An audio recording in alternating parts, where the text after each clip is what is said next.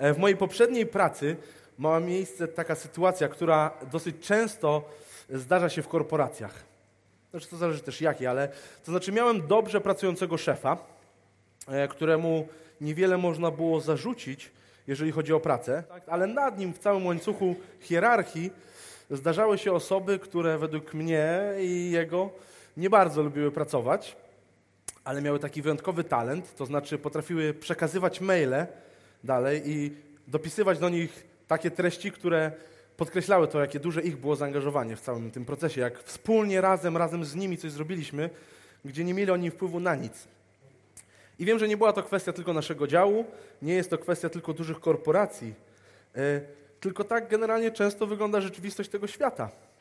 Może część z nas była już taka od najmłodszych lat. Cwaniacko dołączaliśmy do grupy projektowej z klasowym kujonem, żeby on zrobił wszystko, a my dostaniemy piątkę, na końcu tylko trzeba wyjść naprzód, pokazać co i piąteczka jest. A może to my właśnie byliśmy tym klasowym kujonem i przyzwyczailiśmy się do ciągłego wykorzystywania przez innych. W sumie co nam szkodzi? I tak byśmy zrobili to sami, i tak byśmy się nauczyli. Czemu ktoś inny miałby się pod to nie podpiąć? Albo łapaliśmy się do jeszcze innych grup i tych różnych postaw, jakie mieliśmy w szkole, w rodzinie, po prostu w codzienności jest masa. Nauczyliśmy się tego, że żeby przetrwać w tym świecie, musimy funkcjonować w określony sposób. Niektórzy nie chcąc się narobić, inni, żeby reszta dała im spokój, a jeszcze inni, żeby zawsze być najlepsi. I tym krótkim wstępem chcę nas przywitać na kolejnym 4. kazaniu z 1 listu do Koryntian. I rozpocząłem w ten sposób dlatego, że zobaczymy, co ma do powiedzenia Paweł o tym, jak jako chrześcijanie mamy funkcjonować w nowej rzeczywistości, jaką jest życie w Królestwie Bożym. Ale zanim przejdziemy do samej treści kazania, to bardzo krótko o tym, co już omawialiśmy w pierwszych 3. Więc w 1. rozdziale mogliśmy przyglądać się Pawłowi, który zaczyna list do Koryntian, pełen napomnienia, pełen uwag, pełen spraw raczej trudnych, ale zaczyna go z miłością i bardzo łagodnie. Natomiast już w wersecie 10 przychodzi do konkretu i wyciąga pierwszy ich problem, jakim jest jednomyślność w Kościele lub bardziej brak tej jednomyślności. Pod koniec rozdziału 1 i w rozdziale 2 bardzo atakuje ludzką mądrość jako całość i stawia ją w kontrze do mocy Bożej. Podkreśla bardzo mocno działanie Ducha Świętego, czemu przyglądaliśmy się w 3. kazaniu. I teraz jesteśmy w rozdziale 3. Pozwólcie, że go teraz przeczytam w całości, a w trakcie kazania będziemy wracać do kluczowych wersetów. Ja też, bracia, nie mogłem mówić do was jak do ludzi duchowych. Mówiłem jak do cielesnych, jak do niemowląt w Chrystusie. Podawałem wam mleko, a nie pokarm stały, bo nie mogliście go przyjąć. Teraz również nie możecie, gdyż pozostajecie cieleśni. Cóż, skoro jest wśród was zazdrość, dochodzi do kłótni, to czy nie jesteście cieleśni i nie postępujecie po ludzku? Kiedy jeden mówi, ja należę do Pawła, a drugi ja do Apollosa, to czy nie jesteście ludźmi? Kim jest Apollos i kim Paweł? Narzędziami, dzięki którym uwierzyliście. Każdy zrobił to, co mu wyznaczył Pan. Ja zasadziłem, Apollos podlał, lecz wzrost był sprawą Boga. Nie liczy się zatem ten, kto sadzi, ani ten, kto podlewa, tylko Bóg, który daje wzrost. Między tym, który sadzi i tym, który podlewa, nie ma wielkiej różnicy. Stosownie do swojego wysiłku każdy odbierze zapłatę. My, jako należący do Boga, jesteśmy współpracownikami, a wy Bożą rolą oraz Jego budowlą. Według udzielonej mi przez Boga łaski, jako mądry mistrz budowlany, położyłem fundament, inni na nim budują. I niech każdy uważa, jak buduje. Co do fundamentu, nikt nie może położyć innego poza tym, który już jest, a którym jest Jezus Chrystus. Natomiast czy ktoś na tym fundamencie buduje ze złota, srebra, drogich kamieni, z drewna, siana czy słomy, to się okaże w tym dniu. Każde dzieło przejdzie próbę ognia i w ten sposób wyjdzie na jaw jego wartość. Jeśli czyjeś dzieło wzniesione na tym fundamencie przetrwa, ten otrzyma nagrodę.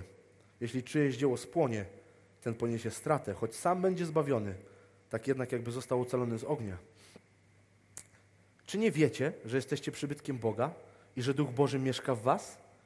Jeśli ktoś niszczy przybytek Boga, tego zniszczy Bóg, gdyż przybytek Boga jest święty, a wy właśnie nim jesteście. Niech nikt samego siebie nie oszukuje. Jeśli ktoś z was uważa, że jest mądry w obecnym wieku, niech się stanie głupi, aby zmądrzeć. Gdyż mądrość tego świata jest głupstwem u Boga. Napisane jest bowiem, on chwyta mądrych w sidła ich przebiegłości, a także Pan zna rozważania mądrych, wie, że są jałowe. A zatem niech się nikt nie chlubi jakimkolwiek człowiekiem, wszystko bowiem jest wasze.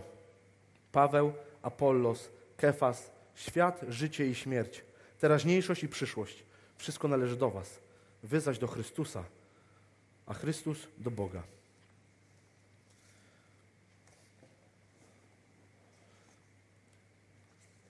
I w ramach tego rozdziału powiemy sobie o dwóch rzeczach. Po pierwsze spojrzymy na nową rzeczywistość, jaką wprowadza chrześcijaństwo i którą opisuje Paweł. A po drugie zobaczymy, co z tej rzeczywistości powinno wynikać w naszej codzienności. I ta myśl o nowej rzeczywistości zaczyna się już przed rozdziałem 3. W drugiej części 2 rozdziału Paweł opisuje Bożą mądrość. Mówi o doskonałym planie Bożym i o tym, jakie są zakryte przed ludźmi cielesnymi lub zmysłowymi. W wersecie 9 drugiego rozdziału czytamy, czego oko nie zdołało ujrzeć, a ucho usłyszeć i co ludziom nawet na myśl nie przeszło, to Bóg przygotował tym, którzy Go kochają.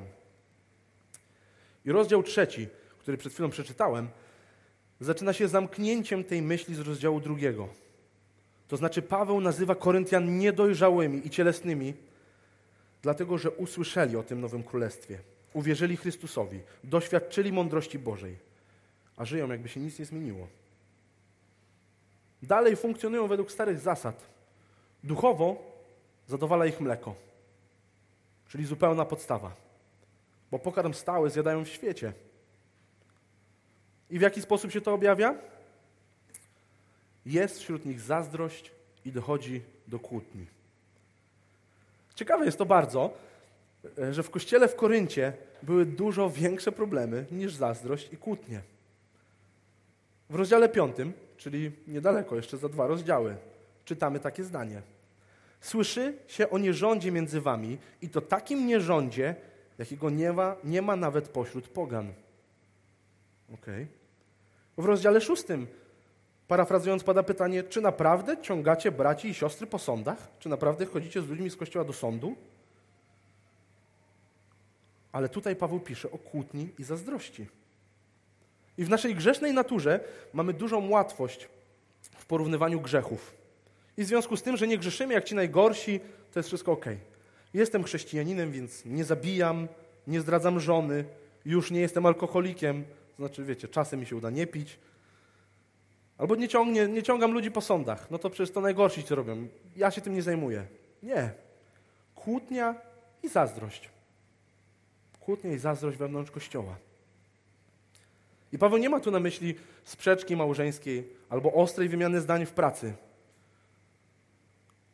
Raczej mu chodzi na przykład o kłótnię o rolę w Kościele. Zazdrość o relacje innych chrześcijan wewnątrz Kościoła. Zazdrość o pozycję, którą ktoś ma. Albo walka do ostatniej kropli krwi. O to, żeby w każdej dyskusji to moje zdanie było ostatnie. W każdej teologicznej, wiecie, wyniosłej. I Paweł podaje to jako powód, że przez to nie są w stanie oni przyjmować głębszych prawd biblijnych. Nie są w stanie poznawać głębi mądrości Bożej, bo są kłótliwi, bo są zazdrośni. Kiedy jeden mówi, ja należę do Pawła, drugi ja do Apollosa, to czy nie jesteście ludźmi? Kim jest Apollos i kim Paweł? Narzędziami, dzięki którym uwierzyliście. I Paweł pyta Koryntian, czy nie jesteście ludźmi? Czy nie myślicie po ludzku? Jest takie powiedzenie, które lubię i ono często oddaje to, jak funkcjonujemy w Kościele. To znaczy Kościół w świecie, świat w Kościele. Mamy tendencję do wychodzenia na zewnątrz, do przypominania tego świata do tego stopnia, że zapraszamy ten świat do Kościoła.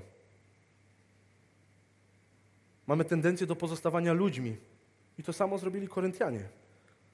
Paweł pyta, czy nie trzymacie się tych samych wartości, których trzyma się świat?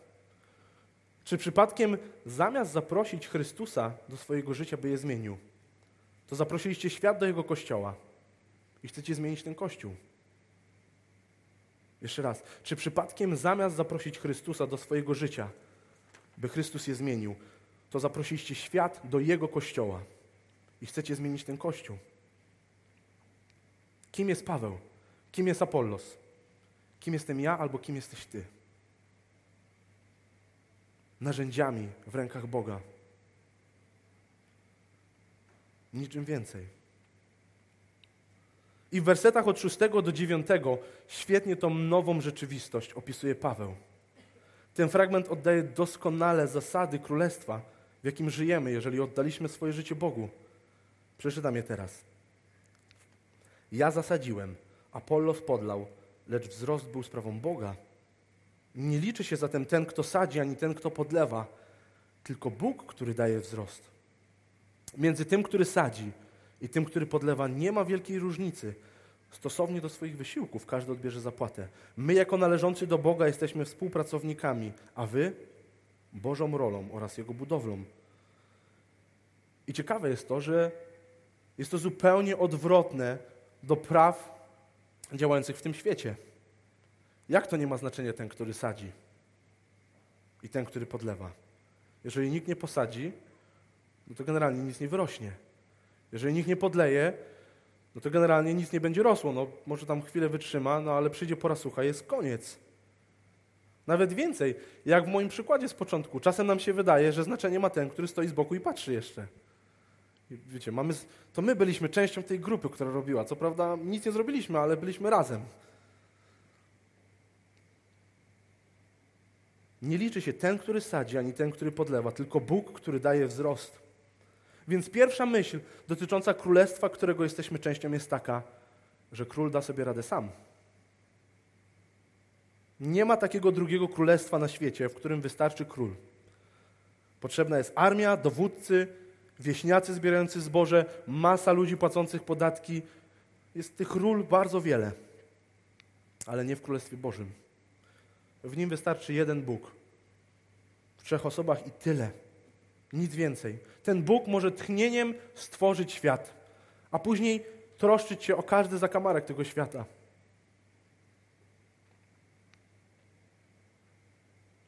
Bóg nie potrzebuje nikogo, żeby włączać ludzi do swojego królestwa.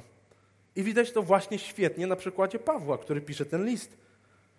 Jeżeli znamy historię Pawła z Dziejów Apostolskich, to przed Pawłem staje Jezus i zwraca się do niego po imieniu.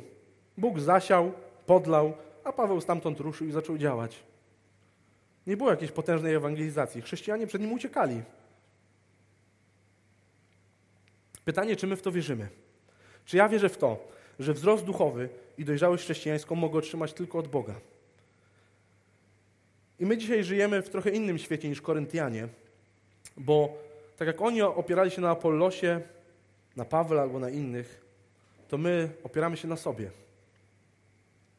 Według nas to my jesteśmy odpowiedzialni za nasz wzrost i zależy on od tego, jak dużo z siebie damy, jak dużo wysiłku my włożymy. I nie wiem, czy ktoś kiedyś z was próbował oprzeć się o samego siebie. Ja, pisząc to kazanie, tak zrobiłem. To znaczy złapałem się za barki i rozluźniłem nogi. Ale z całej siły się trzymałem za te barki. I jak się pewnie część z was domyśla, po prostu przewróciłem się na ziemię. I no nie było to niczym dziwnym. Ale dlaczego teraz nas to bawi? Dlaczego uważamy to za tak głupie fizycznie? A równolegle robimy dokładnie to samo duchowo. Ja nie jestem w stanie wybaczyć. Nie jestem gotowy, więc tego nie zrobię. Ja nie jestem gotowy na to, żeby głosić Ewangelię innym. Ja nie jestem gotowy, żeby służyć innym. Teraz jest dla mnie czas brania. Ja nie rozumiem, dlaczego Bóg tak zrobił. W związku z tym na razie nie będę robił nic. Nie zaangażuję się. Muszę sobie wyjaśnić i ja ustalić. Ja. Jakie ja? Boże, nie umiem, ale pozwól mi wybaczyć. Boże, nie umiem, ale chcę dzielić się z innymi dobrą nowiną. Boże, nie mam sił, ale dodawaj mi ich każdego dnia, że mógł służyć innym. Boże, nie rozumiem, ale na szczęście Ty rozumiesz. Nie zmieniają się nasze możliwości. Nasze nogi ciągle są za słabe. Ale wierzymy w to, że Bóg jest ponad nasze ograniczenia. Możemy się na Nim oprzeć i On da wzrost. Nawet jak nikt nie podleje. I druga myśl tej sekcji. Między tym, który sadzi i tym, który podlewa, nie ma wielkiej różnicy. Stosownie do swoich wysiłków każdy odbierze zapłatę. równolegle do suwerenności i potęgi Boga, tego, że naprawdę nie jesteśmy Mu potrzebni. On chce nas wykorzystywać. Chce naszego aktywnego działania i na końcu wynagrodzi nas stosownie do naszych wysiłków. Stosownie do swoich wysiłków każdy odbierze zapłatę. A więc sać. Głoś Ewangelię, gdzie tylko się da. Niech każdy dzień będzie wypełniony głośną wdzięcznością za to, co zrobił Bóg. Za to, co zrobił dzisiaj, wczoraj, co zrobi jutro. A jak żadna z tych rzeczy nie jest dla Ciebie powodem do wdzięczności, to za to, co zrobił 2000 lat temu na krzyżu. Jest za co być wdzięcznym, zawsze. Róbmy to głośno, tak żeby nasz cały świat mógł to usłyszeć. I dalej podlewaj tam, gdzie możesz. Wspieraj ludzi we wzroście, który daje Bóg. Czytaj Biblię z innymi, módl się o innych. Pytaj, co tam u nich. Jeżeli nigdy tego nie robiłeś, naprawdę zacznij od jednej osoby. Potem kolejnej i kolejnej. I w naszym kościele mamy małe grupki, których jesteśmy częścią i czasem nam się wydaje, że to już spełnia tą rolę. Spotkanie raz w tygodniu to jest okej. Podlewanie tak generalnie nie działa. Chyba że kaktusy. Jak chcemy chodzić na jeżeni kolcami, to raz w tygodniu wystarczy się spotkać i tam poudawać, że rozmawiamy. Wiecie, w moim życiu bardzo dużą rolę odgrywał mój brat Łukasz, który tu był wcześniej. Nikt inny mnie tak nie podlewał, walcząc z moją pychą, wprost nazywając moje grzechy, ale również zachęcając mnie do kolejnych działań. Ja wiedziałem, znaczy w pewnym momencie zorientowałem się, że to robi z miłości. Gdy kilka rzeczy zrozumiałem. A on w miarę czuł, kiedy potrzebny był mi obiad, a kiedy napomnienie. Jakoś tak balansował między jednym a drugim. Czego oko nie zdołało ujrzeć, a ucho usłyszeć i co ludziom nawet na myśl nie przeszło, to Bóg przygotował tym, którzy Go kochają. I gdy na początku mówiłem o tym, że Paweł już w tym wersecie z rozdziału 2 zaczyna swoją myśl o królestwie, które wykracza poza wszelką ludzką mądrość, to tutaj właśnie pokazuje, że jednym z elementów tego królestwa są relacje tutaj na ziemi, inne niż te, które zna świat, inne niż to, co znaliśmy dotychczas. I nie mówię tylko o większej ilości rozmów, częstszych pytaniach, tym, żeby się zmusić, ale głębi tych relacji, zainteresowaniu obcą osobą, żeby opowiedzieć jej Ewangelię, troski o brata czy siostrę, troski o ich wzrost duchowy. Są relacje, gdzie ktoś mnie podlewa, a ja mogę podlewać innych. Czy szukamy takich relacji? Czy może dalej zostajemy w starym rozumieniu i gdy ktoś chce zajrzeć głębiej w nasze życie, to się zamykamy i zastanawiamy się, o co Ci w ogóle chodzi. Zostaw mnie w spokoju. Sać Ewangelię i wspieraj we wzroście innych chrześcijan. I przejdziemy teraz do drugiej części tego rozdziału, gdzie od wersetu 10 Paweł pokazuje, co z życia w tym nowym królestwie powinno wynikać. I ten temat tak naprawdę ciągnie się przez kilka kolejnych rozdziałów, gdzie Paweł wchodzi w konkretne sytuacje, w konkretne problemy Koryntian, ale to wszystko kręci się wokół tej samej myśli, to znaczy budujcie Kościół Chrystusa. I pierwsza myśl, o której Paweł pisze, jest bardzo bliska naszemu sercu tutaj w Poznaniu. To znaczy pisze on o fundamencie Kościoła. Fundamencie, który on założył, a na którym później Apollos i inni budowali. Paweł mówi o Kościele, który ma stać na skalę. Podpowiem, ten Kościół się tak nazywa. I tą skałą jest Chrystus. A dokładniej prawda o tym, że Chrystus jest Bogiem. Ewangelia Mateusza, 16, rozdział 16, werset i dalej. Wtedy Szymon Piotr wyznał, Ty jesteś Chrystusem, Synem żywego Boga. W odpowiedzi Jezus zwrócił się do niego, na tej skale wybuduję swój Kościół. I z premedytacją nie wpisałem tekstu, który jest pomiędzy, gdzie Jezus nazywa Piotra skałą, bo potrafi to być dla nas mylące. I myślimy, że to Piotr jest fundamentem Kościoła. Ale Biblia w wielu miejscach pokazuje to, o czym mówi tutaj Paweł. Że Piotr nie jest fundamentem, to Jezus jest Chrystusem. Jezus jest fundamentem Kościoła. Na Chrystusie stoi Kościół. A Piotr dostaje ten przydomek skała, prawdopodobnie na znak wyróżnienia, przypomnienia tej prawdy, że to on jako pierwszy to wyznał. No i w związku z tym fundamentem, który stoi, Paweł mówi, że mamy uważać, co budujemy, bo fundament jest doskonały. Ten fundament ma mieć wpływ na całą budowlę. I Paweł wprost pyta Koryntian, No dobra, jak jest fundament, wiemy, ale co tam budujecie? Pałac ze złota? Jakiś dom z kamieni? A może jakiś szałas ze słomy sobie tam stawiacie na tym fundamencie? I dalsza myśl jest dziwna dla nas, bo nie wprost Paweł daje pewnego rodzaju przyzwolenie na budowanie chatki ze słomy. Bo to przecież fundament jest kluczowy. Ale bardzo mocno ostrzega przed konsekwencjami. Mówi również, że ci, którzy zbudują porządną i wytrwałą budowlę, otrzymają nagrodę. I wydaje mi się, że niewiele mówimy o tych dwóch rzeczach, bo naturalnie wpadamy w takie myślenie pracownika. Łatwo nam myśleć o tym w kategorii jakiejś umowy podpisanej z Bogiem na konkretne zadanie w Kościele. I nasza premia albo nasze wynagrodzenie zależy od tego, jak będziemy budować. I będąc przyzwyczajeni do standardów, jakie daje ten świat, wpadamy często w jedną z dwóch skrajności. Albo zadowalamy się budowaniem chatki ze słomy i nie planujemy zrobić nic więcej. No bo przecież o tym mówi nasz kontrakt. Coś trzeba budować. Nie wiadomo co, chatka ze słomy wystarczy, więc można to. Jestem zbawiony, Chrystus zmarł za moje grzechy, zatem nic nie odłączy mnie od miłości Chrystusowej. Nawet moje lenistwo, z którym nie mam zamiaru nic zrobić, jest fajnie. Przecież nie od poziomu mojego zaangażowania w służbę zależy moje zbawienie. Zatem po co się w ogóle męczyć? Fajnie jest przyjść na 12:30, wyjść o 13:15 i być w domu. Z więcej czasu wolnego. Boże, powiedz mi, gdzie jest granica w słownictwie, którego używam. W rozmowie z braćmi i siostrami zdarza mi się użyć wulgarnych słów, ale przecież były powody, więc szukamy sposobu, żeby zbliżyć się do tej granicy grzechu, być jak najbliżej, tak, żeby czerpać radość z życia.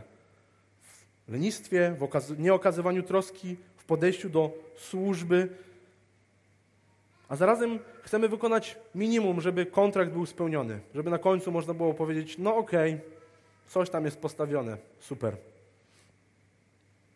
Wystarczy nam, że bierzemy udział w budowie, ale co budujemy, nie ma znaczenia. Albo w drugą stronę. Jedyne, co nas motywuje do działania, zmiany i znowu służby, to właśnie ta nagroda w niebie. Ta premia, która nas czeka. Myślimy, czy to będzie mieszkanie w centrum w niebie, może jakiś lepszy dojazd, albo jak będzie uczta, to będziemy siedzieć bliżej. Wiadomo, nie przy Jezusie, no ale obok Abrahama to już powoli tak, nie? Usiądziemy sobie razem, może Paweł, chociaż to w okolicy, żeby naprzeciwko siedział, będzie z kim rozmawiać. Boże, dziękuję Ci, że mogę służyć i dostanę nagrodę większą niż mój leniwy Kościół. Dziękuję Ci, Boże, że nie jestem jak ten celnik. Brzmi znajomo? I z tego powodu, jak dużą łatwość mamy w spaczeniu tej pięknej prawdy. Nie mówimy o niej za wiele, ale nie ma co udawać, że jej nie ma. Paweł o tym tutaj pisze. Jezus o niej mówi w przypowieściach o talentach, gdzie ten, który dobrze wykorzystał dany mu czas, otrzymał większą nagrodę od tych, którzy wykorzystali ten czas w mniejszym stopniu. A ten, który nie zrobił nic, usłyszał zły i leniwy sługo. Czy budujesz dzisiaj cokolwiek? Czy może postawiłeś kiedyś 2 patyki i teraz się im przyglądasz? Stwierdzi, że to wystarczy. Albo może robisz rzeczy tak, żeby na pewno wszyscy zobaczyli, że robisz dużo. I odnoszę te pytania do życia dla Boga i służby w Kościele. Czy zadowala Cię to, że dobrze Ci idzie w kwestii gościnności? Więc już nie muszę się skupiać na trosce duszpasterskiej o innych. W końcu dostali obiad czy nie? No dostali, no to po co z nimi jeszcze rozmawiać? Albo może przecież już w zeszłą niedzielę postawiłem krzesła na nabożeństwie. To by było chyba za dużo, jakbym dzisiaj sprzątnął po kimś talerz. No nie, to za dużo, rzeczywiście. I specjalnie dałem trochę abstrakcyjne, ekstremalne przykłady, ale myślę, że wiecie, o czym mówię, bo zdarza mi się wpadać nawet w takie skrajności. Ale z drugiej strony, gdy działasz dużo z dobrym sercem, zachęcająca i motywująca w trudnych chwilach jest ta myśl, że Bóg widzi, co ty robisz i wie, jak dużo czasem poświęcasz. Na koniec zamierza ci to wynagrodzić, pomimo tego, że nie zasługujesz na nic. On zamierza docenić twoje działanie, bez którego dałby sobie radę. Pamiętajmy o tej nagrodzie, bo wiele ona nam mówi o tym, jak wspaniałego i dobrego mamy Boga i jak bardzo zainteresowany jest On naszą codziennością. I od wersetu 16 do końca Paweł mówi o zasadach budowania Kościoła według Ewangelii. Przyjrzymy się temu i przejdziemy do podsumowania. W wersetach 16 i 17 Paweł walczy z czymś bardzo naturalnym w naszej polskiej kulturze. Pyta Koryntian, czy nie wiedzą, że oni jako całość budują Kościół. Kościół nie dzieli się na budujących i oglądających, jak polskie budowy na przykład. Ktoś z łopatą i trzech patrzy. Kościół tak nie działa. Był Paweł, położył fundament, po nim przyszedł Apollos, który zachęcał i w zdrowy sposób budował dalej Kościół. No ale co z resztą? Macie zamiar się przyglądać? Jeśli ktoś niszczy przybytek Boga, tego zniszczy Bóg. Gdyż przybytek Boga jest święty, a wy właśnie nim jesteście. Paweł walczy z modelem apostoł i reszta, z modelem pastor i widownia, czy tak bardzo naturalnym w naszej polskiej kulturze ksiądz i inni. No trzeba coś w Kościele zrobić, kogoś odwiedzić, komuś usłużyć, kogoś podwieźć, a to pastor zrobi, w końcu ma płacone. No i u nas płacone nie ma, ale niezależnie od tego, na jakich zasadach pastor w Kościele jest, to każdy pojedynczy członek ma ten Kościół budować, bo my właśnie tym przybytkiem Boga jesteśmy. I niezależnie od tego, jak radzimy sobie z tym w naszym Kościele, to znaczy jak bardzo wszyscy jesteśmy włączeni w wspólne działanie, musimy być ciągle uważni. Ciągle przybywa wyzwań. Pojawiają się nowi ludzie. Staramy się otwierać jako Kościół na nowe inicjatywy, docierać tam, gdzie wcześniej nie docieraliśmy. Mierzymy się z problemami, z jakimi wcześniej się nie mierzyliśmy. Więc warto o tym modelu wspólnego budowania pamiętać i przypominać. I zachęcam was wszystkich, żebyście traktowali się jako część ekipy budowlanej. Ja na przykład ze względu na dzieci i inne służby nie jestem w stanie już teraz organizować wyjazdów, tak jak to robiłem kiedyś. I więc jestem niezmiernie Bogu wdzięczny za Monikę, która to przejęła. Bardzo się cieszę, że Adam Hadzian gra nade mnie i nie ja muszę to robić. Ściąga to trochę presji z barków i zastanawiania się, jak to wszystko pogodzić. Bardzo budujące jest to, gdy widzimy, jak inni w Kościele się angażują w budowanie całości. I możemy dzielić się różnymi zadaniami i tworzyć coś razem. I dalej od wersetu 18 do końca Paweł uderza do tych, którzy podjęli decyzję, żeby zaangażować się w budowę Kościoła, ale robią to niewłaściwie. Uważasz, że jesteś kimś? To poproszę, żebyś najpierw stał się nikim. Przychodzisz do Kościoła jako menadżer z sukcesami? Nie dostaniesz stanowiska kierowniczego w Kościele. Co to w ogóle znaczy? Najpierw wytłumacz, o co ci chodzi. Polecam zacząć od regularnego zaangażowania w coś prostego. Jesteś wykształconym i bardzo oczytanym człowiekiem. Również nie czeka cię od razu rola przywódcy.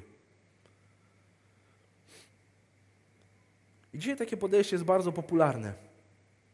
W wielu kościołach pastorem uwielbienia, chociaż nie nazywamy tego tak w ten sposób w Polsce, zostaje dobry gitarzysta. Dlatego, że jest dobry. No bo on umie grać na gitarze, no więc warto, żeby tu stanął i opowiedział nam coś wszystkim. Nie ma znaczenia dojrzałość, charakter, no tylko to, że na gitarze umie dobrze zagrać. Po ludzku idealnie pasuje. Potrzebny jest gitarzysta, frontman. Po Bożemu nie bardzo. Nie to jest wyznacznikiem. I służba muzyczna to tylko jeden przykład, ale dzieje się to w wielu sferach. Mamy tendencję do kierowania się w Kościele tylko i wyłącznie naszym charakterem i budować swoją pozycję na naszych osiągnięciach. Ja bardzo długo miałem z tym problem. Jak część z was wie, ci, którzy mnie znają, jestem dosyć głośny, pewny siebie, bardzo szybko mam odpowiedź, czasem nieprawdziwą, złą, ale mam tą odpowiedź. I każda z tych cech jest raczej przydatna w moim miejscu pracy. Ale każda z nich równolegle bardzo przeszkadzała mi w relacjach z ludźmi i budowaniu Kościoła. Moja historia w KNS-ie wypełniona jest zranionymi ludźmi, których potraktowałem niewłaściwie, albo sytuacjami, gdzie byłem bardzo pewny siebie, równolegle nie mając za wiele dojrzałości, co prowadziło do zniechęcenia innych, Chwała Bogu, że nade mną pracuje.